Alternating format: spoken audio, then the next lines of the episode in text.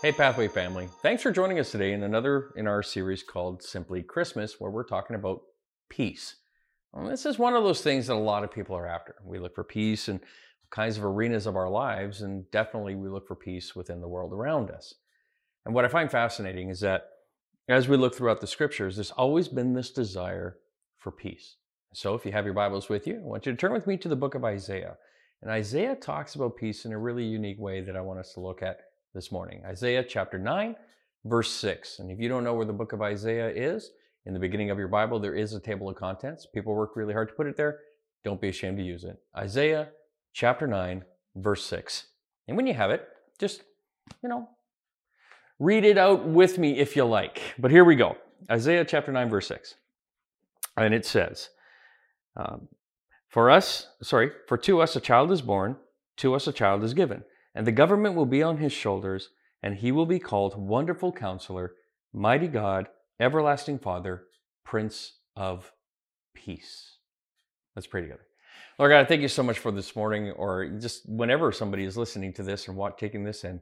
Lord, that you would move within our hearts and point us in your direction as we consider this topic of peace. Lord, would you remove any sense of chaos and anxiety as we walk towards you in our deepening understanding of peace and your desire for that within our lives. In your name I pray. Amen. So the context of what we're talking about today in terms of this Christmas season is a beautiful thing called the Pax Romana. Now, that might be a strange phrase for you. You may not have heard of it, or maybe you have, but the Pax Romana really just translates from the Latin as the Roman peace. You see, Rome had been a warring nation. And previous to this, there were battles upon battles upon battles, and there wasn't any unity, you could say, within Rome. There were always these generals that were battling one another, until finally Rome was brought together under Caesar Augustus. And under Caesar Augustus, you started to see the expansion of Rome, but you also started to see other countries kind of fold into Rome. And in doing so, all the protection and everything that came with being part of a Roman citizen expanded to all over the place. So even within this, we see that this spanned about 200 years of history, dating from, and this is where it clues in, and I think it gets pretty exciting as we look at this. It dates from 27 BC to about 180 AD, which means that this is considered the golden age of Rome. Rome enjoyed a lot of peace in this and experienced about 2 centuries of prosperity. So it just grew and it became more affluent. And even within it, when we read the scriptures and we listen to the accounts of history and the Maccabean Revolt, if you're interested in any of that kind of stuff to look up, we find that Rome could be brutal in its governance. The Mediterranean world, even within that brutality from time to time, still benefited from the peace of Rome. The citizens of Rome had protection, and again, everybody prospered to the best of their ability. And so Rome's peace was good, you could say. It was real, but it wasn't complete. There was something lacking in the sense that it dealt with these external power structures, but it didn't really do anything for the human heart. I mean, certainly it made people feel more secure in different cities, but again, it just didn't do anything for the heart. And so the peace of Rome was good, but if I could say this, the peace of God is better. And while Rome, the peace that was there was delivered by an emperor, the peace of God was about to be delivered through the King of Kings in the form of a baby, initially, as we read the Christmas story. And the cool part about this, in all of this, is that Jesus has some words regarding peace in this context. See, the world and the peace that it offers, it kind of comes and goes. But the peace of God is always available to everyone through Christ. And here's what I mean. In John 14:27, Jesus actually says, "Peace I leave with you, my peace I give to you, and I do not give as the world gives." That's an important point. I do not give as the world gives. Do not let your hearts be troubled, and do not be afraid.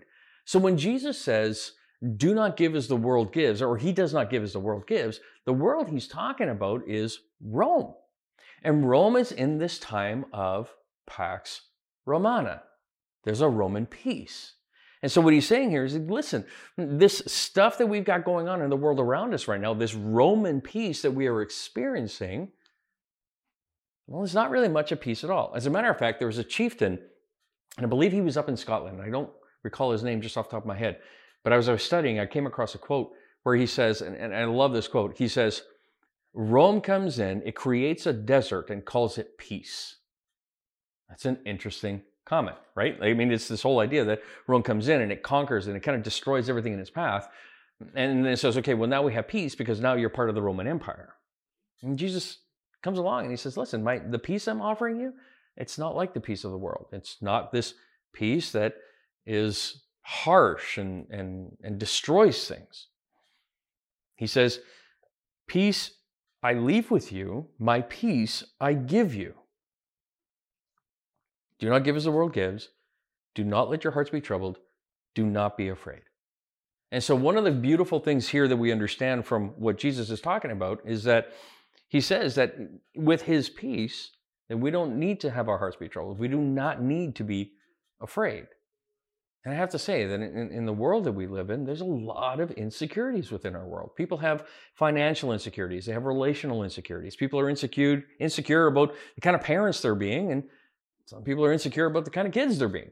We have insecurity within our marriages and our jobs. And our world is riddled with insecurity, just even on a personal level. And people are insecure about who they are and what they are about. And we also have the insecurities that we have within our nations in terms of our political insecurities and economic insecurities. And so we live in a world that offers this notion of peace, but it's not the kind of peace that Jesus offers. Here's what I mean. I think it's important that we look at the kinds of peace that Jesus offers. And as I would say that one of the key pieces here, one of the most significant kinds of peace that Jesus offers is peace with God. And along with that comes the peace of God. But he offers us peace with God. Romans chapter 5 verse 1 says this, therefore, since we have been justified through faith, we have peace with God through our Lord Jesus Christ. Now, there's a word in there that you may or may not understand the meaning of, and that word is justified.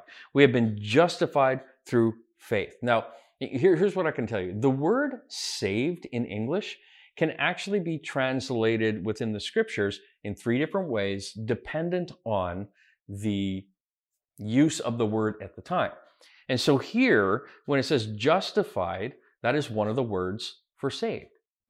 Here's what I mean. The word saved can be translated as justified, sanctified, and then glorified. And the whole idea behind it is that you have been saved, you are being saved, and you will be saved. And so here, it's talking about that moment. You've accepted Christ as Lord. You have been justified. In other words, you are saved through faith. And that brings for you something incredible. It brings you peace with God through Jesus. What an awesome image. So here's what Jesus is saying then. When we talk about ultimate peace, when we talk about the future of all things, where people might be insecure about what happens after we pass away, Jesus comes along and he says, listen, I got you. The peace that I offer you is peace with God through me. So when you have faith in Christ, you have peace with God, which means you're saved. And you don't have to worry about what comes next. Now, if you need more about this, the next passage I want to share with you actually offers this idea of what peace with God looks like, but then also what peace with each other looks like. In Ephesians chapter 2, verses 13 to 16, here's what it says. But now in Christ Jesus, you who were once far away have been brought near by the blood of Christ.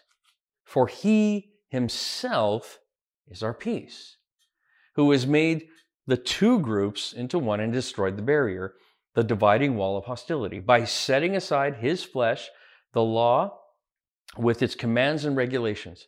His purpose was to create in himself one new humanity out of the two, and thus making peace, and in one body reconcile both of them to God through the cross by which he put to death their hostility.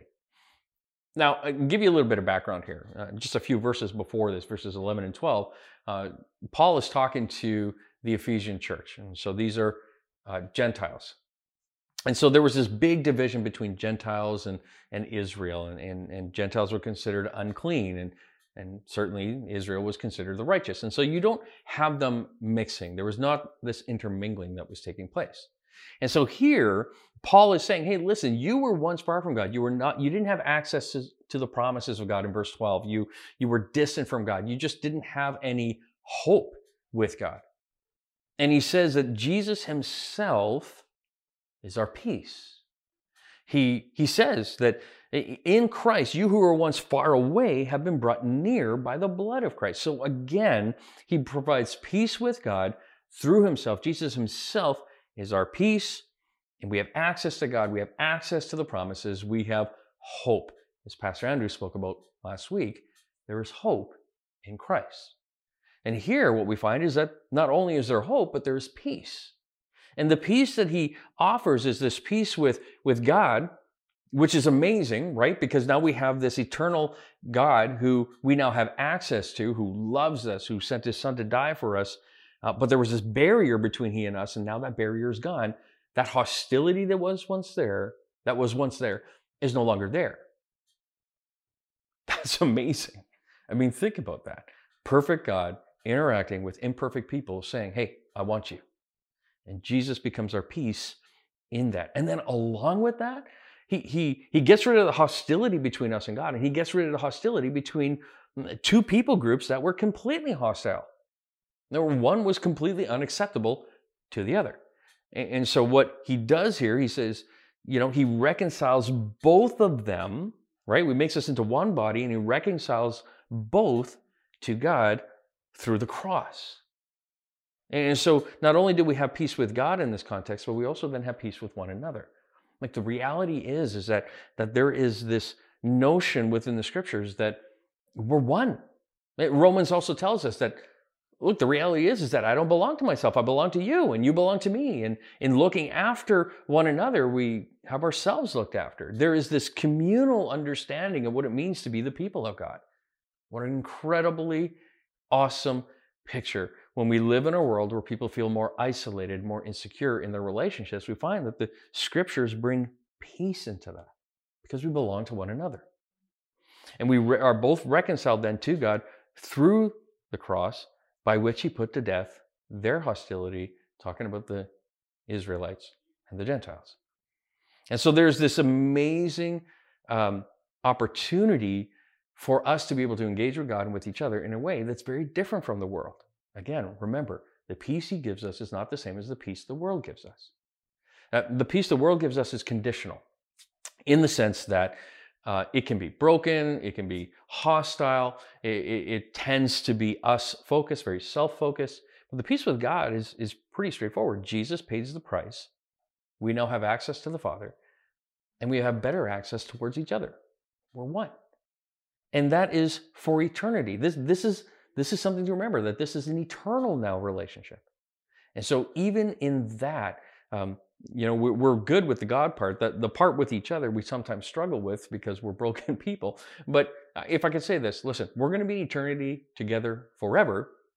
Maybe we should start playing nice now. Just a thought. So he provides peace with God, peace with each other. But not only that, he actually provides peace in the circumstances that we experience in life. One of my favorite passages on this is one that I came across not that long ago. I was doing my Bible reading, and I really love the book of Isaiah. And so I was going through Isaiah, and I came across Isaiah 26, verse 3. Now, it's become one of my favorite passages. I can tell you honestly that as I go through the scriptures, there are different passages that kind of spring out at me at different times. This is one of those ones that sprung out at me this time. Here's what it says.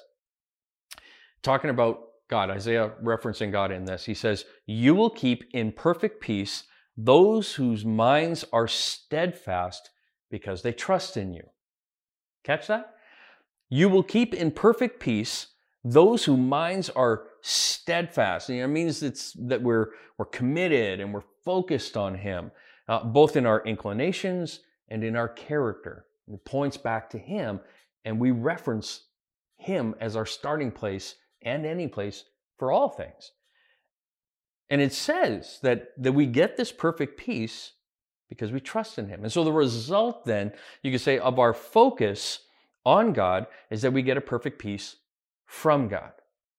Understand that there's activity on our part in this as well. If we want peace in all the circumstances that we have in life, then we need to be focused on him. We need to be committed to him. We need to have a just this incredibly intentional space where he becomes everything, the starting place and the ending place for us. And when we do, we get a perfect peace from God.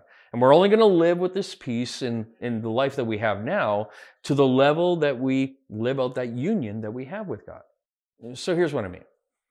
If presently I don't have any relationship with the Lord at all, well, if I have no relationship, I will have no perfect peace. If I have minimal relationship with him, okay, then it stands to reason that the peace that I will experience with him in everyday circumstances is going to it's going to be the result of whatever level of relationship I have with him. So here's the question. How much are you deep diving into that relationship? Especially as we're experiencing different circumstances in life. The extent to which we will have that perfect peace in our lives is dependent on how connected we are in that union with him. And that's what it says here. You will keep in perfect peace those whose minds are steadfast because they trust in you. Our minds are committed. He becomes number one, not number two. He's the priority, not second, because we trust in him. And so every situation, we understand that God is with us. He is ready. He's willing to lead us, empower us, sustain us, and fill us with his peace. But it's in response to our trust in him. You know, we take that a little further. Philippians chapter 4, verse 6 and 7. Do not be anxious about anything, but in every situation, listen, by prayer and petition with thanksgiving, present your requests to God. And I love it's sort of this idea of if-then statements, right? And he says, and the peace of God, which transcends all understanding, will guard your hearts and your minds in Christ Jesus. So let's go to the beginning of this, because we're talking about everyday circumstances, right? That Jesus brings peace to our everyday circumstances. Do not be anxious about anything, like anything, but in every situation, by prayer and petition with thanksgiving, present your requests to God. Now, doesn't that sound a little bit like the passage in Isaiah where it says that we need to be having our focus on him, that we are steadfast, right? Because we trust in him. And trusting in him, then we're going to go to him, and we're going to go to him with prayer, and we're going to go to him with petition. We're going to be thankful for the things that we have in life, and we're going to present these requests to God. Why? Because he's our starting place, and he's our ending place, and he's the one who sustains us. And we know that because the following passage tells us, he says, peace of God, which transcends all understanding, will guard your hearts and your minds in Christ Jesus. And so the peace of God outdoes everything we can experience on this earth. It doesn't matter what it is. The peace of God transcends it. And so if we place our lives in the capable hands of the Father, then we can trust that his perfect, pleasing plans will be done in our lives. Look, I have seen families go through some of the most excruciatingly painful experiences. And experiences that one would think, and I've heard people say, I don't know what people would do without Jesus in this. So maybe it's the passing of a loved one or any other kinds of difficulties that they might have. They often say, what do people do without Jesus? You know, the answer is that it's just hard. It's harder, I think, I believe. And the reason is because they don't have access to what we have access to. And they don't have access to that perfect peace because they haven't accepted Jesus. We have. And so when you accept Christ, you have access to the perfect peace, but you got to go to him. You got to be steadfast. You got to be committed. You got to trust in him, which means with prayer and petition, with thanksgiving, we present our requests to God. And then we'll experience his peace. Why? Well, because we're focused on him. We're committed to him. He's first. He's last. He's our sustainer. The other kind of peace that we find that I think is also very important in all of this is that Jesus gives us our peace with God and each other. He gives us peace in the circumstances of life, including the circumstances, quite frankly, that we're in right now. Look, things seem like they're all over the place, and a lot of people are anxious and frustrated, and when we see that in the way people communicate with each other, seek peace. Seek peace. Not hostilities, not frustrations. Seek peace. And then that kind of leads into this next point. You see, the beauty of the scriptures, the beauty of what Jesus teaches us is that what we receive, we give, right? So we receive grace, we give grace. We receive love, we offer love. We receive the gospel, we give the gospel. And so in this, we receive peace. And so then he provides us with what you could say was the ministry of peace. Remember that Jesus talks about him being our peace, and that it is the peace that he offers that brings reconciliation between man and God. And so in Romans 10:14 and 15, it says this: how then can they call on the one they have not believed in? And how can they believe in the one of whom they have not heard? And how can they hear without someone preaching to them? And how can anyone preach unless they are sent? And as it is written, how beautiful are the feet of those who bring the good news. And doesn't that sound like Paul is suggesting to us? And this is talking to the Roman Christians, the Christians that were in Rome at the time. And he's saying to them, listen, like, people need the opportunity to call on the name of Jesus, but if they can't call on the name of him, they can't believe in him if they've never heard about him. And if they've never heard about him, like, how can they hear if nobody goes and preaches? And how can anybody go and preach if they're not sent? And the whole picture here is that it leans into this idea of what it means to be people who are proclaimers of the gospel, gospel proclamation, right? We are to be a people who, we receive the good news, we offer the good news. And in offering the good news, we recognize that we are a sent people. We know we're a sent people because Jesus himself sends us. What a beautiful image, right? So Jesus comes and he says, listen, I got this peace thing that I'm doing here, and it's different than the world's peace. So the peace I give you is different than the world's peace. So take comfort. And in all of that, we understand from the passages that we were reading that the peace that he's offering is peace with God, peace with others. And he gives us this peaceful mandate where we are proclaimers of the gospel. 2 Corinthians 5:20 and 21. We are therefore Christ's ambassadors. Listen, as though God were making his appeal through us. So we know what the gospel is. We're a sent people. We're going as ambassadors, and we're representing God. And so the words that people are getting from us, we speak as though God is speaking them, in the sense that we proclaim the gospel message as Jesus has given it to us. And then he says, we implore you on Christ's behalf. Hear this: be reconciled to God. God made him who had no sin to be sin for us, so that we might become the righteousness of God. And so we have this ministry. We have this opportunity, this privilege, this mandate, this calling, if you would, to be people who receive peace and then offer peace. We receive grace, we offer grace. We receive forgiveness, we offer forgiveness. This is the picture of the scriptures. What we receive, we then give. And the beauty of that in all of this is that Jesus paints this incredible picture of what it means to be a people who were once far from God to being a people who now get to go and reach others that were far from God. He says to the Gentiles, right? He says, you who were once far away, right? In Ephesians chapter 2, verse 13 to 16, right? He says, but now in Christ Jesus, you who were once far away have been brought near by the blood of Christ. This is what Paul is telling to the Ephesians. And the beauty of that is that we now then also get to proclaim this message of the gospel to people and offer them this idea of, listen, you can have peace with God, you can have peace with man, and you get a peaceful purpose where you get to be about the things of God. So I'll say this: we were not created to live in opposition to peace. It's not why we were created. And so because of that, we crave it.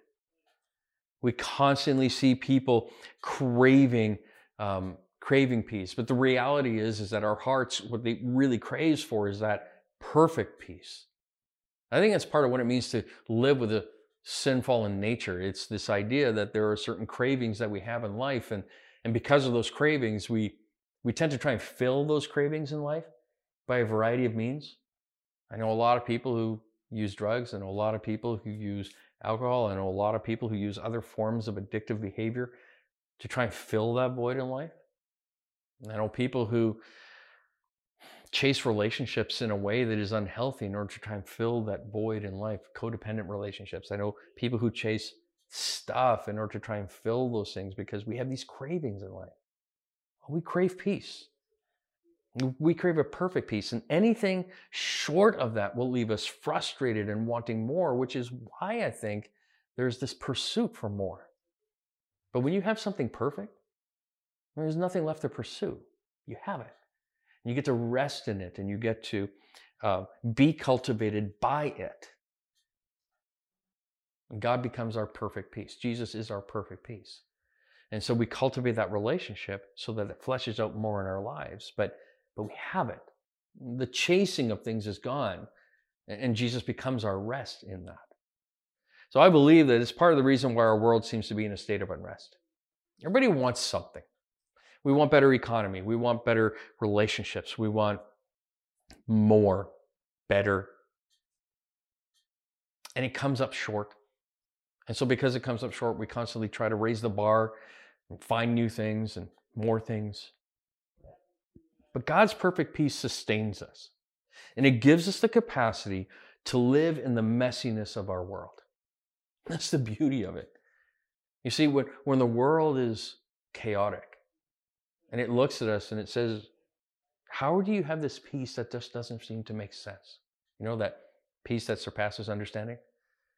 Like, how are you doing this? I've had families tell me that the way that they've handled some of the chaos that's come at them in life has been a testimony to others. And it's caused them to ask questions like, how are you doing this? Like, how does this work? It doesn't even make sense to me. And they talk about Jesus. And they have the opportunity to share the gospel because it is what sustains. God, in his perfect peace, sustains us. And he gives us the capacity to live in the messiness of our world. And so whether this Christmas season you are struggling because of the, let's say, COVID virus, maybe you're struggling because of finances, maybe you're struggling because you're trying to figure out how you're doing Christmas, and it just feels chaotic, and your relationships feel strained, and all those kinds of things. Look, I just don't want you to miss, especially in this season, I don't want you to miss one of the greatest gifts of Christmas. You see, when Jesus came to the planet in this form of this baby, one of the things he brings with him is peace.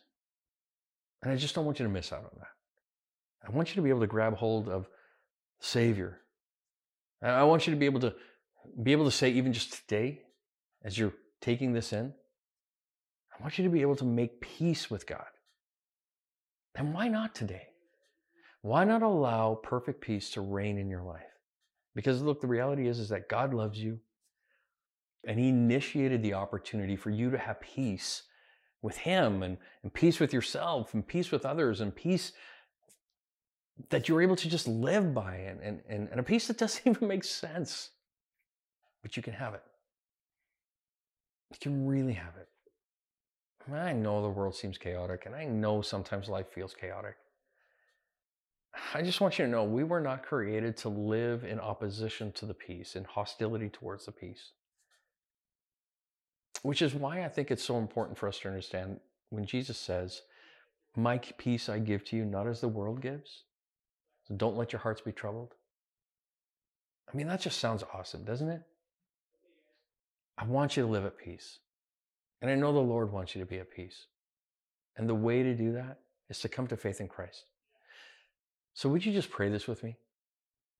Lord Jesus, I need peace in my life. I don't have relationship with you, but I just want peace in my life. And And I understand now that that peace only actually comes from you, that perfect peace. And so Jesus, I just receive you into my life right now as Lord, as Savior, as the one who brings peace. And I ask, Lord, that you would forgive me, that you would just take me as your own. You've adopted me into your family. I thank you for your sacrifice on the cross for me, that you love me so much that you would do that. And Jesus, would you help me from this point forward to live for you, to make you first, to be steadfast, focused on you, so that I can experience that perfect peace more and more. And if you're here and you're taking this in and you already know Jesus, but you haven't been experiencing that peace, then just pray this with me. Lord Jesus, I know that I have been distant from you for some time and I haven't been experiencing your peace lately. And I'm sorry. I don't want to be distant from you. And so Jesus, would you forgive me? Forgive me from neglecting my relationship with you. And that's not what I want in life. And I know that you forgive because you tell us that you forgive. And so I thank you for that forgiveness. Would you help me also to live my life with you first, not second or third or fourth? And for all of us, Lord, I thank you for this purpose in life that we have to be able to be ministers of peace. Would you help us to do that all the more in times of chaos, where people are desperate for peace? In your holy and precious name I pray. Amen.